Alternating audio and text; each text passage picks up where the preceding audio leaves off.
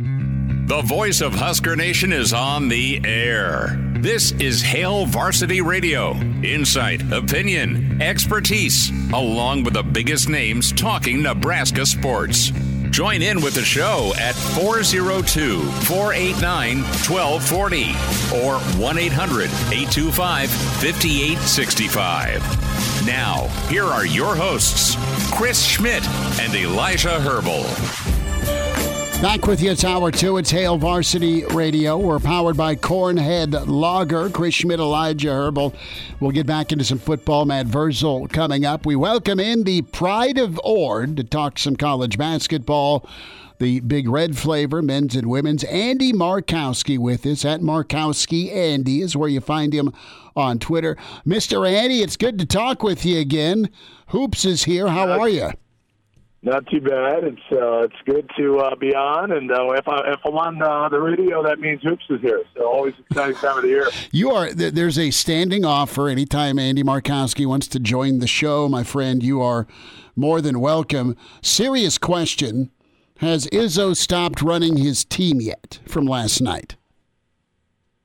Yeah, that one uh, that one was tough, but you know, Tom Izzo uh, is probably measured more in March than he is uh, the first week of, of November. So I, I'm sure his group will get coached up, and by the end of the year, no one no one will want to play him. So I'm I'm sure he's fired uh, you know that that first shell of the uh, of the year to his group, but um, he hasn't forgot how to coach basketball. They'll they'll still be a good team and have a great talking to, to a, a guy that's close with Izzo. Uh, Jack, our friend in East Lansing, we got to spend time with last last weekend, and he's like, "Well, Izzo's usually crabby and hates his team.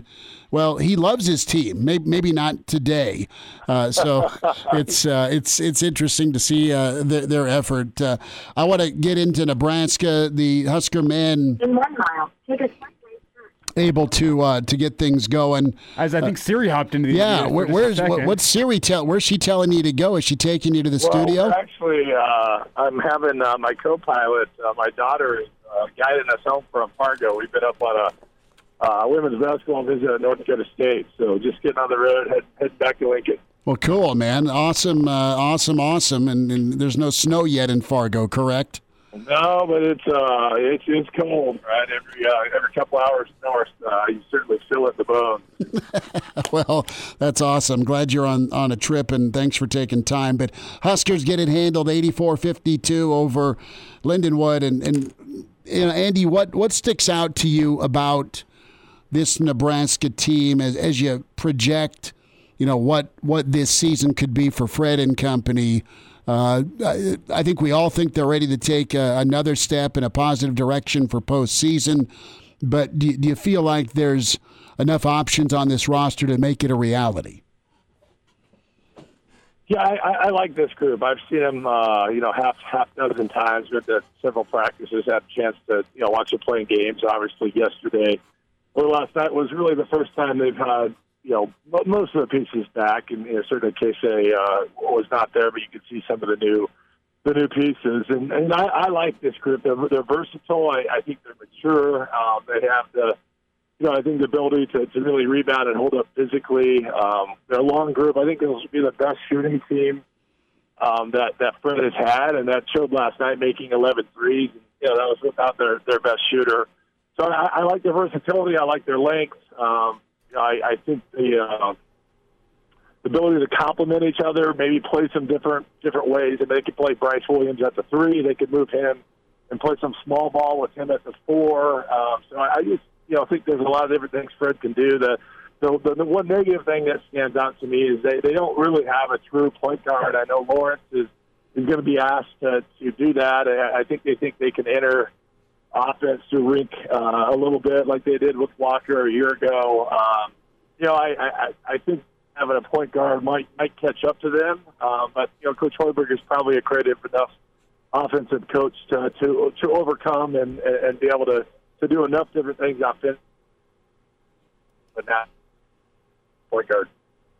Andy Markowski with us here on Hail Varsity Radio talking Husker basketball, men's and women's, as the men take down Lindenwood last night, 84 to 52. And Andy, one of the things that stands out to me about last night's performance was, as you kind of talked about the versatility and the balanced nature of this offense, all five starters knock down a three pointer, and the team as a whole shoots almost 37% from behind the arc last night. And I want to get your thoughts. I mean, just how much the game has changed since your day with all five starters not only attempting threes, but knocking down threes. Yeah, and I, you know, I, I think uh, Coach Hoiberg is that's an important part of his offense, right? So I, I think they've you know tried to recruit to that. Um, you know, I think in past years they they haven't shot it at at all the spots, um, but you know, Allick is is is probably the one front line, uh, you know, player that that they won't ask to, to to do a lot of perimeter scoring, but I you know I, I do think you can you know play him alongside Rienk and and and have a really nice four five and you know, the, the biggest takeaway I, I from last night is we, we haven't had, you know, positional length with this group. I mean, Walker has been playing the five for them, a little undersized, and, and I think for the first time we have a, you know, we we have a power five front line. I mean, Williams is, is six six six seven. You can go Gary when he's back at six six six seven at the four. Allick, you know, six nine, and then obviously at, at six eleven, and, and still have some size coming off the bench. Uh, so I, I think for the first time that that front line looks like it belongs in the Big Ten, and I thought the rebounding last night really showed. They, you know, they they look like a, a Power Five roster, and, and and took care of a a buy opponent, which in years past you, you never knew if they were going to be able to beat. You know, some of those by the by teams that, that we should beat by 20 or 30 points. So, you know, to, to my eye, this is a, a pretty complete roster with good positional length and size. Andy Markowski is with us. A few minutes. Andy, uh, a thought on on how this team uh, fits into the Big Ten landscape. We know Illinois is really good. We expect Michigan State to be talented, Purdue and, and Ohio State, and you know it's such a, a, a talented league. I mean, Northwestern went to the tournament last year. So, where do you see Nebraska finishing slash placing, and where do they need to place for NIT or better? Yeah, I, I think that's a hard question this early. I mean, we all know the Big Ten is going to be a you know a deep conference. It's going to have teams that um, you know are ranked in the top 25. Uh, you, you know, you're going to have some teams that, that struggle, and you know, injuries, staying healthy. You know, there's a lot of things that can happen over the course of a, of a season, especially a 20 game Big Ten season. But know, I've been asked this question a lot, and I, I don't know what this group's ceiling is until you see you know all the teams teams in the Big Ten. But you know, looking at what they did last year over the last nine games, you know, winning winning six of them. I think three of those were top 25 teams. A couple of those are on the road. Um, I think four or five of those were postseason teams. Um, you know, the recipe, you know, they, they showed that they have the, the, the talent to do that. You added a lot of new pieces. So I, I think in the seven to nine range is, is, is very realistic for that that group. And if you get there in the Big Ten, you're you're going to be right there to to be in the NCAA tournament or or you know certainly playing the NIT. But you know until I see more of the league and, and, it, and it plays out, including us. I mean uh, the non-conference schedule is is is not a great schedule, which is probably good for this group to, to grow and develop and, and get healthy. Um, but you know, you have Creighton and you have K State, so we're going to know a little bit about this team by Christmas. And you know, my, my optimism is they they can have a top eight finish, and and hopefully that's enough to have him in the NCAA tournament talk. How did you deal with that as a player? Did you care uh, who you played in the non-conference, or was it all kind of about just going out, balling, and, and getting confidence? Or did you want some of those big matchups? It felt like during your time in Lincoln, you always always had at least one or two name games that were on the schedule. Yeah, and, you know, certainly, you know, being on on TV, playing you know marquee programs. Uh, you know, we you know had a chance to, to play in some uh, you know Hawaii, uh, Puerto Rico, play in some big events where you played some some good non-conference games on neutral floors. Um, you know, as a player, you you know you wanted to, to prove yourself against the, the best, but it was also fun to to have a chance to, to play and win and, and not have to go through tough practices with Coach Steve after a loss. So I, I think there's a balance. And my you know, and, and getting to know Adam Howard a little bit, the assistant. I, I think Fred has overscheduled in his time in Lincoln. I, I think their non-conference schedule has has been too aggressive with too many, you know, really good teams at hard places, neutral floors. Um, you know, i.e., like the Auburn game. You know, those are games that you probably should stay away from until your program is a little healthier. So I, I think this gives you a chance to have some success, win, build build some momentum, build you know some excitement amongst the fan base. Um, because the 20 game league schedule your RPI is going to be fine. Um, if if you uh, you know looking are, are on the bubble, you know you're playing Creighton and, and K State, which are, are going to be high high RPI teams. So I, I think the schedule is balanced, but as a player, you want to you want to play the best. Eddie, let's talk about uh, the Husker women as they were able to uh, hammer Northwestern State 90 to, to 42. Good ball game for Alexis and some of her teammates. Uh, of course, Natalie Potts and White are, are a couple of new faces. But overall, uh, your excitement level and what you think of Coach Williams here. The Big Ten's loaded with Indiana and Iowa and Maryland and Illinois and, and uh, Ohio State. They're all ranked, and, and Nebraska – uh, is is going to be in the mix there too. What do you think uh, for this season? Yeah, you know, certainly uh, two all-conference preseason uh, players. Which you know, anytime that you have a point guard like Shelley, and you know, obviously Alexis has you know, had a couple good seasons, and you know they've added some some new pieces. A, a transfer point guard that I, I think will will really be the, the you know kind of the missing piece uh, from a year ago um, that moves Jaz kind of off the ball a little bit and lets her uh, be a little bit more scoring role. Um, yeah, they're they're projected to be in the you know the top six in the top league. Um, you know, I think bracketology has them as a seven seed in the tournament. I I think everybody would agree that that's the expectation, but the, the league's tough. I mean, they've got a a, a more manageable non-conference schedule. Creighton is is, is really good.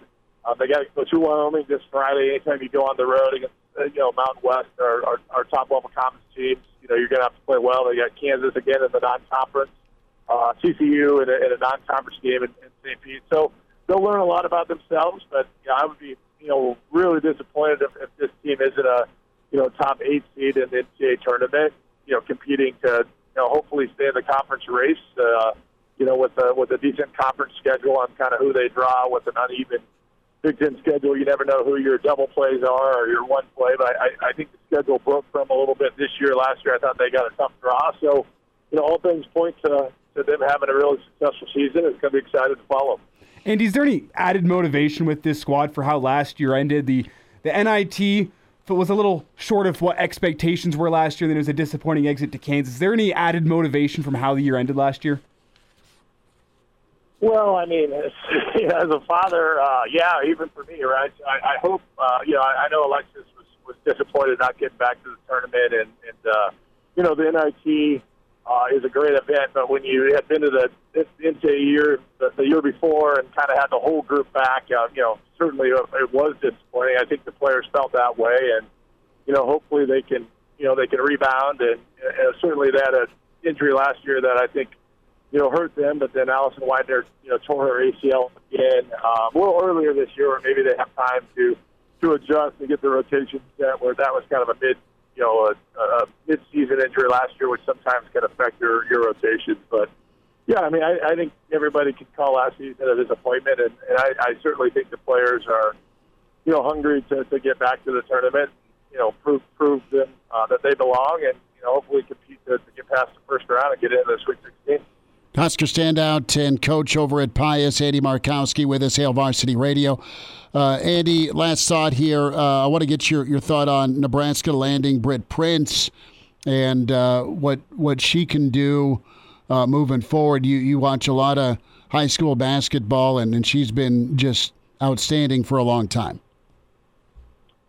Yeah, you know, certainly a national five star recruit. You know, we don't have a lot of those that, that come through the state, so I think it's important to, to you know to be able to keep in-state talent. So uh, you know, I think Coach Williams and her staff uh, have been recruiting for for for for a number of years. So you know, she had some you know awesome you know national level programs that have competed for national championships. So to be able to to, to add her to the roster, I know Alexis will only get to play with her for a year, but I I think that type of player, you know, hopefully maybe can attract you know, other uh, talented high school kids, maybe the portal the, the upcoming year to add a couple pieces. So, you know, uh, whether or not her high school career, which has been fantastic, transfers into college, you know, you just never know. But but certainly, uh, you know, I don't know if any kid has one more. She'll be competing for four straight, you know, state basketball championships in high school, and, and certainly has the pedigree to to hopefully take Nebraska basketball to to another level. Andy, you've done it. Your daughter's done it. What does it mean to, to stay home and play for the hometown team? Yeah, I was fortunate to talk to, to, to Coach Ann Prince a little bit through the process, and um, you know, one of the things I, I've noticed is you know kids that that you know grew up in the state and leave um, the state, you know, kind of moves on, and, and the kids that, that that have successful high school careers and stay and become a Husker, and uh, you know, it just it just means more, and you know, I, I think the fans uh, you know, really rallied behind her own. And, you know, I, I think that was probably important to Britt and one of the reasons why she decided to, to stay and play in front of, you know, not only the Nebraska fans, but, you know, which the student athlete experience at Nebraska, you know, is a lead. And, and you know, I think all those things are important. Andy, uh, safe travels to, to you and your fam, and we'll uh, talk again. Thanks for giving us a few minutes. Thanks, guys. All right, there he is, Andy Markowski on a roadie to uh, to North Dakota State. Good for him. We're hoping now all his tires remain intact on the road trip. Well, sure. We I didn't want, want to jinx it, so we I didn't say it to him, but we don't want him pulling an, uh, an Elijah Herbal where it's we've got to get a new uh, back left tire because bang, it went pop on the way to back to Lincoln. Well, crossing our fingers for Andy. It is good to talk to him though. It's like talking to an old friend, and it's kind of the the reminder that basketball. he's like, back. ah, it's basketball. Uh, that means I can be on it. Andy, the, the mic's always yours, brother. A guy we love talking to, Matt Vrzal, uh, former Husker standout. He's with us next on Hail Varsity Radio.